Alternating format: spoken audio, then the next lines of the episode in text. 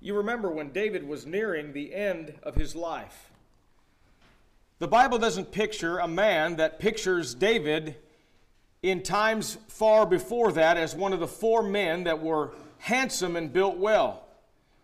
The Bible pictures him not as a great physical specimen any longer, but the Bible pictures him as a decrepit old man that was failing in his frailties at about 70 years old, the Bible says.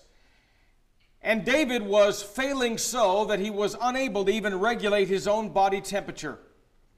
And so the Bible says that a fair maiden was chosen, a beautiful young lady, and she would stand before him and help him in this regard. And her name was Abishag the Shunammite. Well, the Bible says, though, that, and really the Bible kind of pictures that she would be a concubine of the king, and yet at the same time, the scripture says, but David knew her not.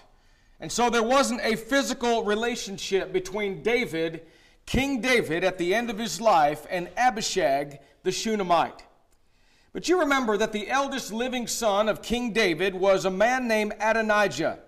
And he considered himself to be entitled to the throne. I mean, after all, he was the eldest living son. Why should he not stand? Why should he not sit on the throne of David when his father is taken out of the way?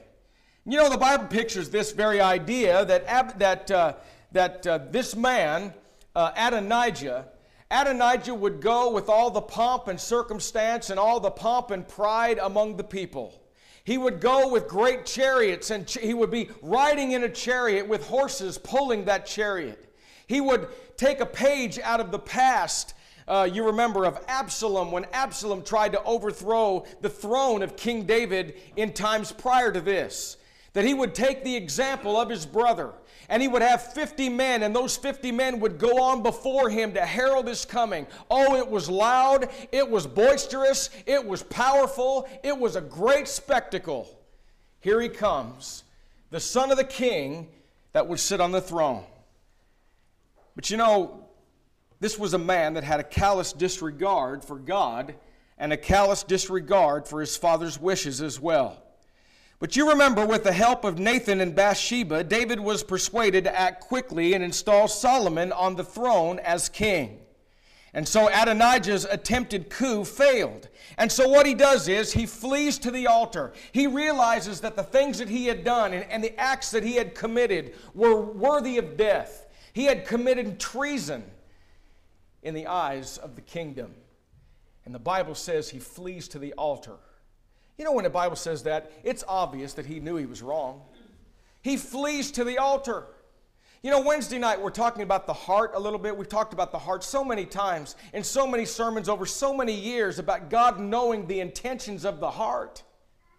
This was not just an idea that he thought, well, after all, I'm the eldest son, so I'll be the king, and misunderstood what God had instructed and what God had wanted for Solomon. That was not the case at all. There was nothing innocent at all in the heart of this man. And the fact that he flees to the altar realizing that he's going to die, no doubt he felt the guilt that he had done wrong. But you know, he doesn't have a repentant heart. In fact, the Bible says he grabs onto the horns of the altar. Remember what that was? They were those protrusions that stuck out at the four corners of the altar that looked like animal horns. And so here he is. He's hanging on to the animal horns. Solomon knows where he is, though, and Solomon sends word. He says, You summon him to come to me.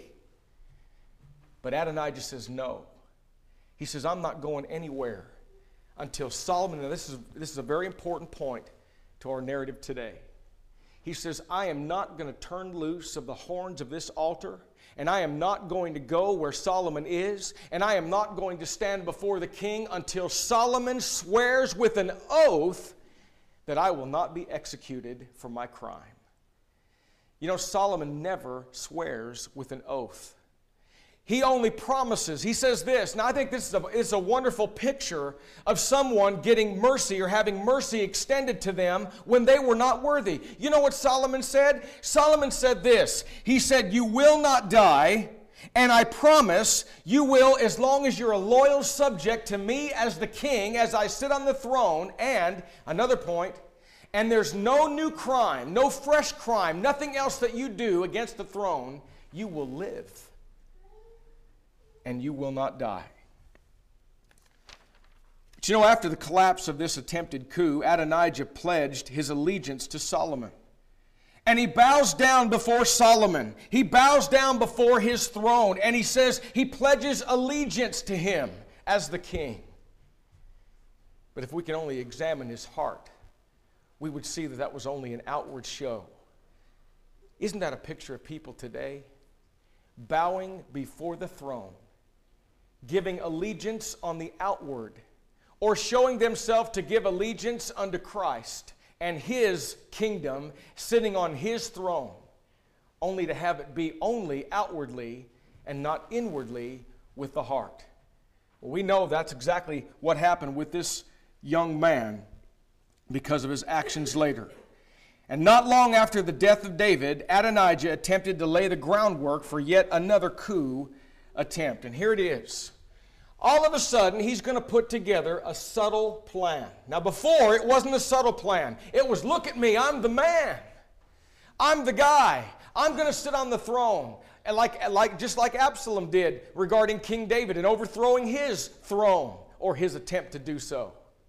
Now, this is going to be different. He's going to be extremely smart here, and he's going to figure out a subtle plan in order that he might overtake the throne. Now, he knew that Solomon said, You're not going to die, you will not be exec- executed as long as you don't do anything else. But the plan included Abishag the Shunammite, the ex concubine of King David, of the deceased king, his own father. And the Bible says that he calls or he comes to see uh, Bathsheba. And in this subtle plan, this he goes to see the most powerful woman in the land, Bathsheba, the queen mother. You know, she was suspicious at first when Adonijah came calling, but his tactics disarmed her and turned her into an ally. I want you to look at these things. These things are uh, applicable today when we do such things like this. Self pity was the very first thing that he used. Self pity. You know what he says to Bathsheba? He says, You know, the kingdom was mine. After all, I come in peace, but the kingdom was mine. And then he gives a tremendous exaggeration here. He says, All of Israel was ready to install me and put me on the throne and recognize me as the king, which wasn't true. Not all of Israel, but that's the exaggeration. He says, I was to be the man. I am the eldest son of the king that now is dead of my father. It should have been me that's sitting on the throne. Here's the self pity part. But then all of a sudden, even though I should have been him, my younger brother Solomon, he was placed on the throne. You know, he's kind of painting a picture of woe is me. Oh, I've been wounded. I've been affected. Isn't that what we do sometimes? I'll tell you, when our heart is filled with self pity, you can't see outside yourself. You really can't. If you have self pity and that's all you're focusing in on is yourself, what you didn't get, it's all about me, how you were wronged, you cannot have the Christian spirit and the Christian heart that Jesus taught when we need to look outside of ourselves and look to someone else. Can't do it. Can't do it. You know why? Thinking about me. If Terry and I have a disagreement, I'm thinking about me. We're not fixing our problem, by the way, because all I'm thinking about is me, how I was wronged. Oh, I was wronged. You know, somebody does not necessarily have to have an evil spirited, conniving, deceptive heart like Adonijah had to be guilty of having self pity. Let me give you an example. You know, the Bible pictures, you remember when the seven years of plenty had passed and now they were into the seven years of famine. You remember when Jacob goes to his remaining sons and he tells his sons, I hear that there is grain in Egypt. Take your sacks and go there and see if you can buy some grain, lest we all die, lest we starve to death. They went there. It's Joseph. Joseph recognizes his brothers. They don't recognize him. They get the grain. They accuse him of being spies. They says, "No, we're shepherds. We got a father back home. We had a brother. That's Joseph. He is no more though, and we have a younger brother too, Benjamin. He's back at home." And then when Joseph says, All right, here's what you're going to do I'm going to sell you the grain, or else you're going to starve to death. But I'm going to sell you the grain, and when you go back, I, you have to bring your youngest brother, Benjamin, to me that I might look on him, that I might see him. And to make it that you're doing it in good faith, one of you has to stay behind and stay with me. And you remember, even though Reuben was the eldest, it was Simeon that was chosen. Simeon stayed. Said all that to say this. You remember when they came and stood back before Jacob? They were standing before Jacob, and this is what he said Oh, they treated us bad. They called us spies. They were harsh to us. We told them about you. We told them about Benjamin. And he says, if we don't bring Benjamin back, Simeon has to stay. And Jacob falls apart. He never feels sorry for anyone else. He says these words. He never feels sorry that Simeon was left behind, that Simeon now is the innocent party, but he's left behind. He says this Everything is against me. I've lost Rachel. I've lost Joseph. I've now lost Simeon and I'm not about to lose Benjamin. Thinking only of the things that happen to him. When we think that way, it causes us to not be able to have the ability to see outside of ourselves and see that somebody else may have it worse than we have it. He was filled with self pity, but he used this as a tool to break down her defenses and gain her as an ally. Look how he builds on this. He starts with self pity. After all, I was supposed to be the man. I was supposed to sit on the throne. It was supposed to be me. All the people, all of Israel were ready to install me as the king and recognize me as the king. But after all, the great injustice happened to me. I was taken out of the way, and my younger brother now sits on the throne. Number two, hypocritical piety he says this He says, I was taken out of the way, but I know that the Lord had chosen Solomon. He didn't care about that. He just uses that. I know it was the Lord's will that that was going to happen. You know, when we pray, we pray, we ask in faith believing. The Bible says we must. We ask in faith believing, okay? And we're not tossed to and fro. We, we ask in faith believing, but we do so according to His will. Do we say, if it be thy will, or if it be your will, do we say that just as words, or do we really mean it? It was the Lord's will that Solomon would be on the throne, and he says, or he acts like it was the Lord's will, so he is accepting of it. But he wasn't at all. And then he says to her, He says, I need your help. He says, Do not deny me this one little thing. You know, if he would have come to her and requested what he wanted to request right off the bat, maybe she would have had her defenses up. Oh, but this is a cunning, crafty, deceptive man who's building his case and looking for allies. And guess what? Then flattery kicks in. And he says to her, He says, Solomon, your son will never say no to you. You have the authority and you have the power to do something that no one else has. I am coming to you and appealing to you, and I'm appealing to you as the queen mother. Surely Solomon is not going to say no to you. Just grant me this one request. And then all of a sudden, he says, Here's my request. And this is a falsehood too. He pretended to be in love. He says, All I ask for, all I ask for is that I would have the hand of Abishag the Shunammite. That's all I want. After all, look, it's all that happened to me. They took it all away. You can do this. You can go and speak to Solomon. You can make this happen, and everything's going to be okay. All I want is the hand of Abishag. Well, the Bible says that she goes and she speaks to Solomon. As she enters into the throne room, they exchange courtesies. And you know what's a, what's a beautiful picture to me? What seems to be a very beautiful picture is here is Solomon, he is the king, and he is in the throne room. He is there on his throne. He is the king. And in walks his mother. And the Bible says that he bows before her in honor of his mother. And then he prepares a place of honor. You know, when the Bible talks about being at the right hand, it's a place of honor. Jesus right now is on the right hand of the throne of God in a place of honor on his throne. King Solomon, for the queen mother, prepares a place right next to him on his right hand, and she sits there and she begins to ask him for this request. She says this She says, I would only ask you but one little thing, one small thing. You know, I think that she was just basically, I think she was deceived.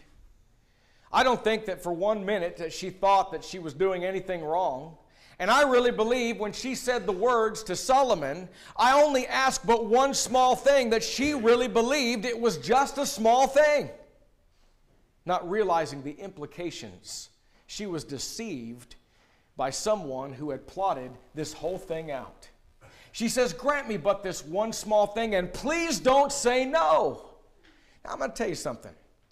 If your mother came to you and says, I want to just ask you a favor, it's just a little thing, would you do it? How many of us would say no? Now, we might say, we might say, well, what is it? Well, let me know what that is first, and then make our judgments based on what we're going to do when we hear what it is. Now, I would imagine that we would say that to just about anybody else. But I know, for example, I've walked up to Daryl. He had no idea what I was going to say, and I said, Daryl, would you do me a favor? Well, yeah, what? Sure without hearing what it is. Because when you're close to somebody, you don't really care what it is. You're going to do whatever it is. If it's going to help that person, you love that person, that's family, they're close to you, and if they are in need, you're going to ask. You're going to ask for it, and they're going to do it. She says to Solomon, Please don't say no. And he says, I will grant you this request. What is it? Little did he know that she was going to ask something that he could not grant. She says, All I ask is that the former concubine of King David, Abishag the Shunammite, be given to Adonijah, your brother. That's all. You know, the Bible says that Solomon was furious not only did he say no, but he was furious. And you know what he says? He says in his response, Why did you only ask for the hand of Abishag the Shunammite? Why didn't you just say, Would you go ahead and give the entire kingdom over to Adonijah? You see, here was the point. The point was taking possession of a wife or a harem of a deceased king was equivalent to a claim to the throne. That's really the heart of Adonijah. He didn't care about her, he wasn't in love. He wanted a leg up. He wanted to now, he had his big boisterous plan, now his subtle plan. If I could just do that, it's a leg up in the kingdom. Solomon viewed this petition of Adonijah as conclusive proof that Adonijah was involved in yet another conspiracy. Therefore, he would be executed. You know, being lenient with his elder brother once, Solomon was in no mood to ignore the further threat that Adonijah posed to his rule. And so, in the presence of all those that were in the throne room, he swore a solemn oath that Adonijah would die that very day. He dispatched Benaiah, captain of the palace guard, to execute his half brother, and the order was immediately carried out. Now, notice the following. For those that might be tempted to look on the execution of Adonijah, his half brother, as a ruthless misuse of royal power, please ponder the following points. Number one, had Adonijah's first rebellion succeeded, both Solomon and his mother would have been killed. 1 Kings chapter 1 and verse 12. Number 2.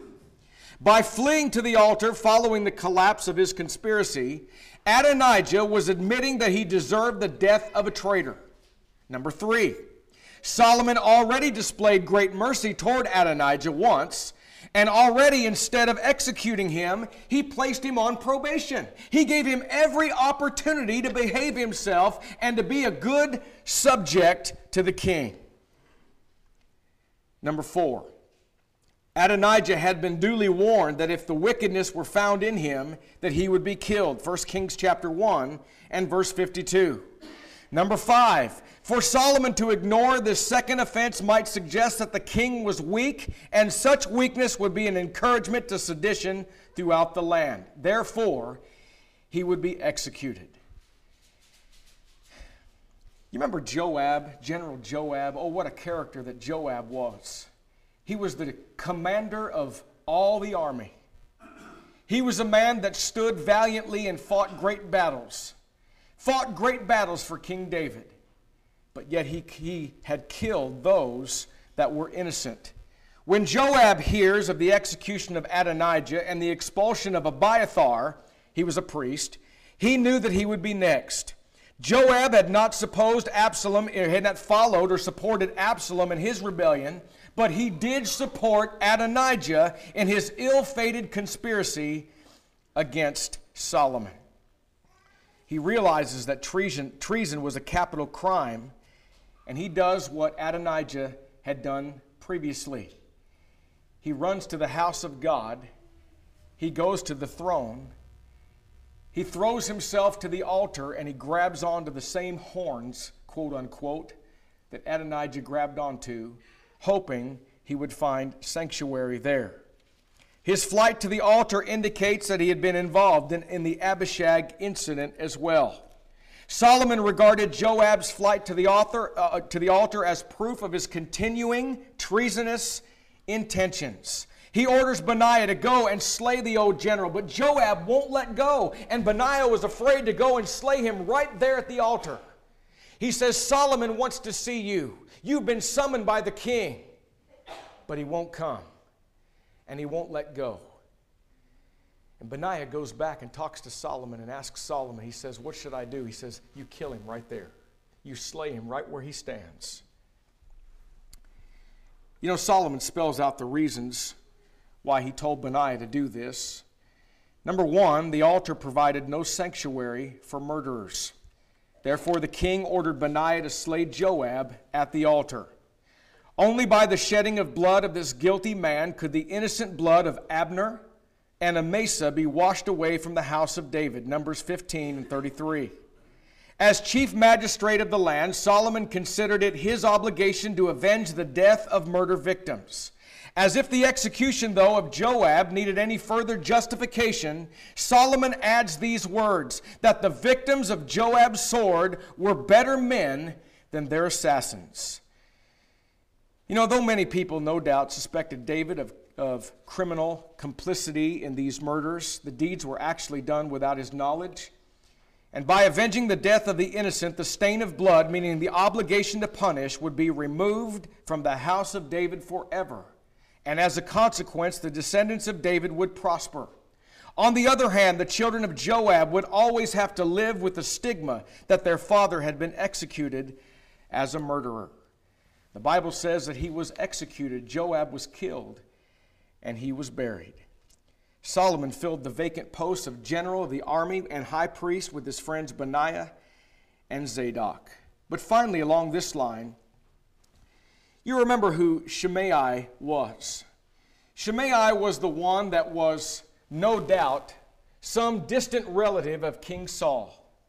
And when Absalom was going to overthrow or trying to overthrow David on the throne, and when David is walking along and David is weeping and David with his head bowed low, and what a sorrowful time it was. This was the man that was standing there saying, The reason that all these things are happening to you is because what you've done against King Saul and you're paying for it. This is the same man that started throwing rocks at David as he walked by. You know, nobody forgot those things. But you know, even though Shimei had recently been with Solomon, 1 Kings chapter 1 and verse 8, his earlier outburst against David made Solomon suspicious of him. Isn't that true? Isn't that true that people look to us and people either have confidence in us or they do not have confidence in us based upon our behavior in the past? Man, that's true. You can be forgiven of wrongs that you have committed. In fact, when the Bible talks about forgiveness, there is no number, it's an infinite number. And when my brother sins against me, I am to forgive him an infinite number of times. But like I have said before, if Ryan's stealing chickens, after five or six of those guys, I'm going to forgive him, but I'm building a better fence. I'm going to keep the chickens in. You know why? Oh, I forgive him. I don't trust him.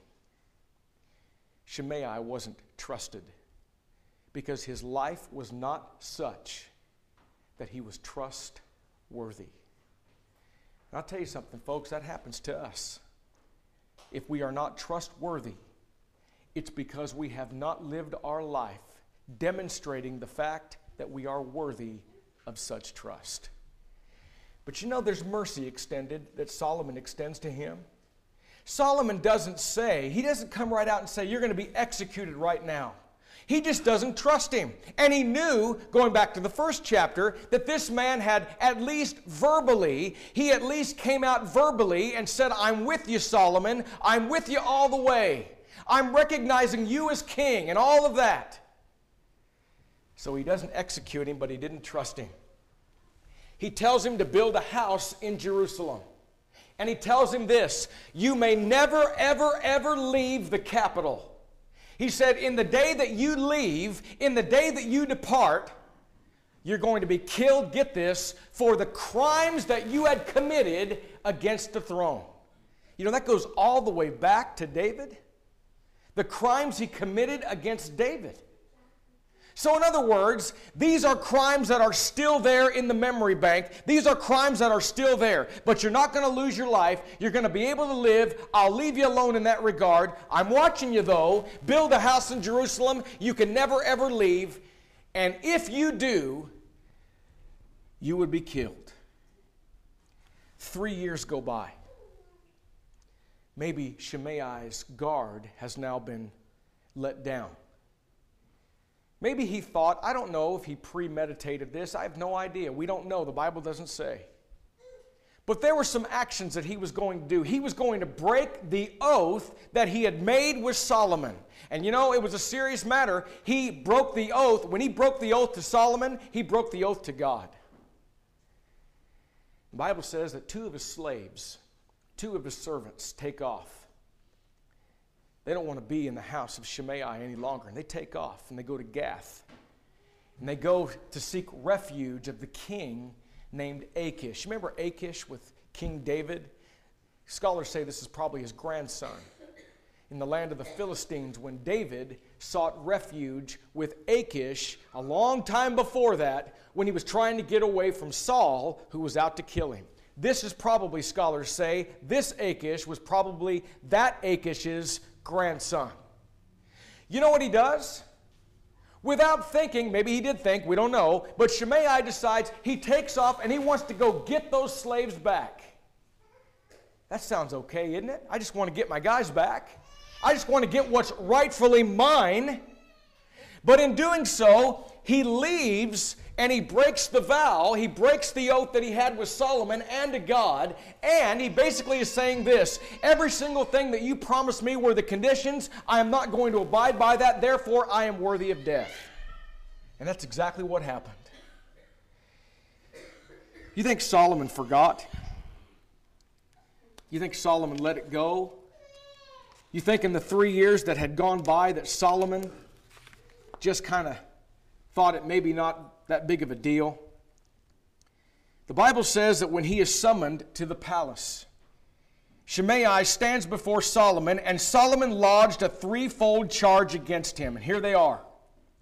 He had profaned the name of God by violating a solemn oath taken in the name of God. Number two, he had violated the terms of his probation, thus disregarding the commands of the king. And number three, Shimei had cursed and blasphemed the Lord's anointed, and that was David. Even that sin was brought before him.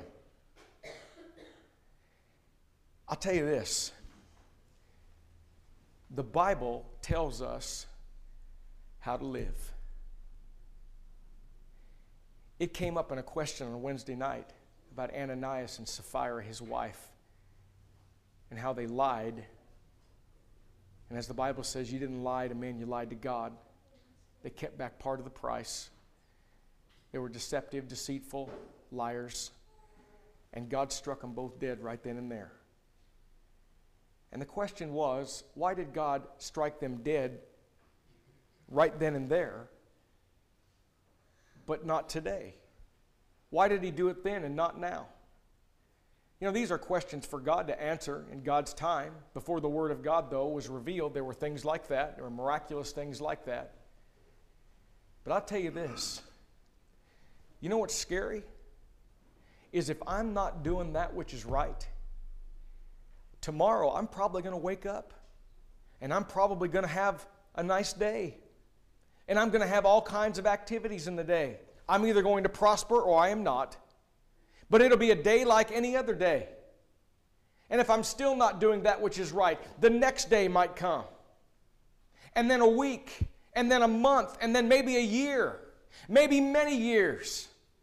And now my heart no longer bothers me, my conscience no longer bothers me by the life that I live, and I'm just going right along. I'll tell you this if I lose my life, I've got no chance. When there's breath in me, I can change. I can do that which is right. What did Solomon say to, to this man? He says, As long as you do what's right, you're going to live. And as long as you don't do anything else in the future against the throne, you're going to live. And as long as you do what I say and stay there in Jerusalem and don't leave the capital, you're going to live. Folks, the Bible says, Be not deceived. God is not mocked. For whatsoever a man soweth, that shall he also reap. There's a payday someday. There's a day of reckoning. There's a day that I will pay for the things that I have done in this body, in this life, either rewarded or punished in eternity in a devil's hell for eternity based on what I have done. Three years passed, Solomon didn't forget, and this man was executed for his crimes. And so, by swiftly eliminating four potential antagonists, now Adonijah, Abiathar, Joab, and Shimei, Solomon firmly establishes himself as king. But finally, now, and this will be the remaining part of our sermon, there was a day when Solomon is going to have a time with God. And God asks Solomon, He says, Of all the things that I could grant thee, what is it that you want from me? Now, I think that there's a point here that we need not to just brush by. I don't think that in this narrative, I don't think that in this particular instance, God was saying, whatever you want, you can have. It doesn't say that. It just says that God asked of him, What is it that I can do for you? God asks Solomon those words in a dream. In other words, God was speaking to him in this dream, literally. And as he begins, you know what Solomon says? He says, first of all, he thanks God because God is allowing the son of David to sit on the throne, to keep the crown in the family, and to sit on the throne. He goes on to say to God, He says, I am but a little child. Let me ask you something. If you were just now exalted by all the people, all Israel, and God, and you were God's anointed, and you were the son of the king, and you are a man with great wisdom, and you are a man that everybody respected, and you now are sitting on the throne, would you look to yourself with humility like that? Solomon says, I am but a little child. He says, and your people are so great. Man, that's great. Your people are so great. How can I rule your people without your help? I feel inadequate in this regard. You know, the greatest men are people that have that kind of heart. You know, when you feel like it's like in sports, when a kid or a player gets to the point where he no longer feels like he needs to be coached and he no longer is coachable, he's gone as far as he's going to go. Now, I'm going to tell you something Solomon was a great man at this point in time. He says to God, I'm but a little child. I need your help. So he asks for this. He says, Please grant me a discerning heart. This word discerning means literally a hearing heart. Why? That I might judge or rule your people better, and that in doing so, I would be able to discern or determine what was true and what was false, what was right and what was wrong. You know why God granted his request? The Bible says God granted his request because he didn't ask for riches. He didn't ask for honor. He didn't ask for a long life. Think about it. Of all that Solomon could have asked for, he could have asked for honor among his, among his peers. He could have asked for praise among the people. He could have asked for great riches. He could have asked for, and this is what God said, you could have even asked that I would take away all of your enemies and grant you victory over every one of them. But you didn't. What you asked for was a tool to better lead and rule the people of God. That's a powerful thing.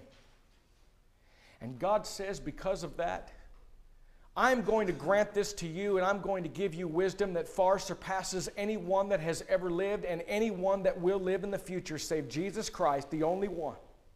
No other man ever had the wisdom that Solomon had. No other man but Solomon was able to do what Solomon did and make the decisions that Solomon made.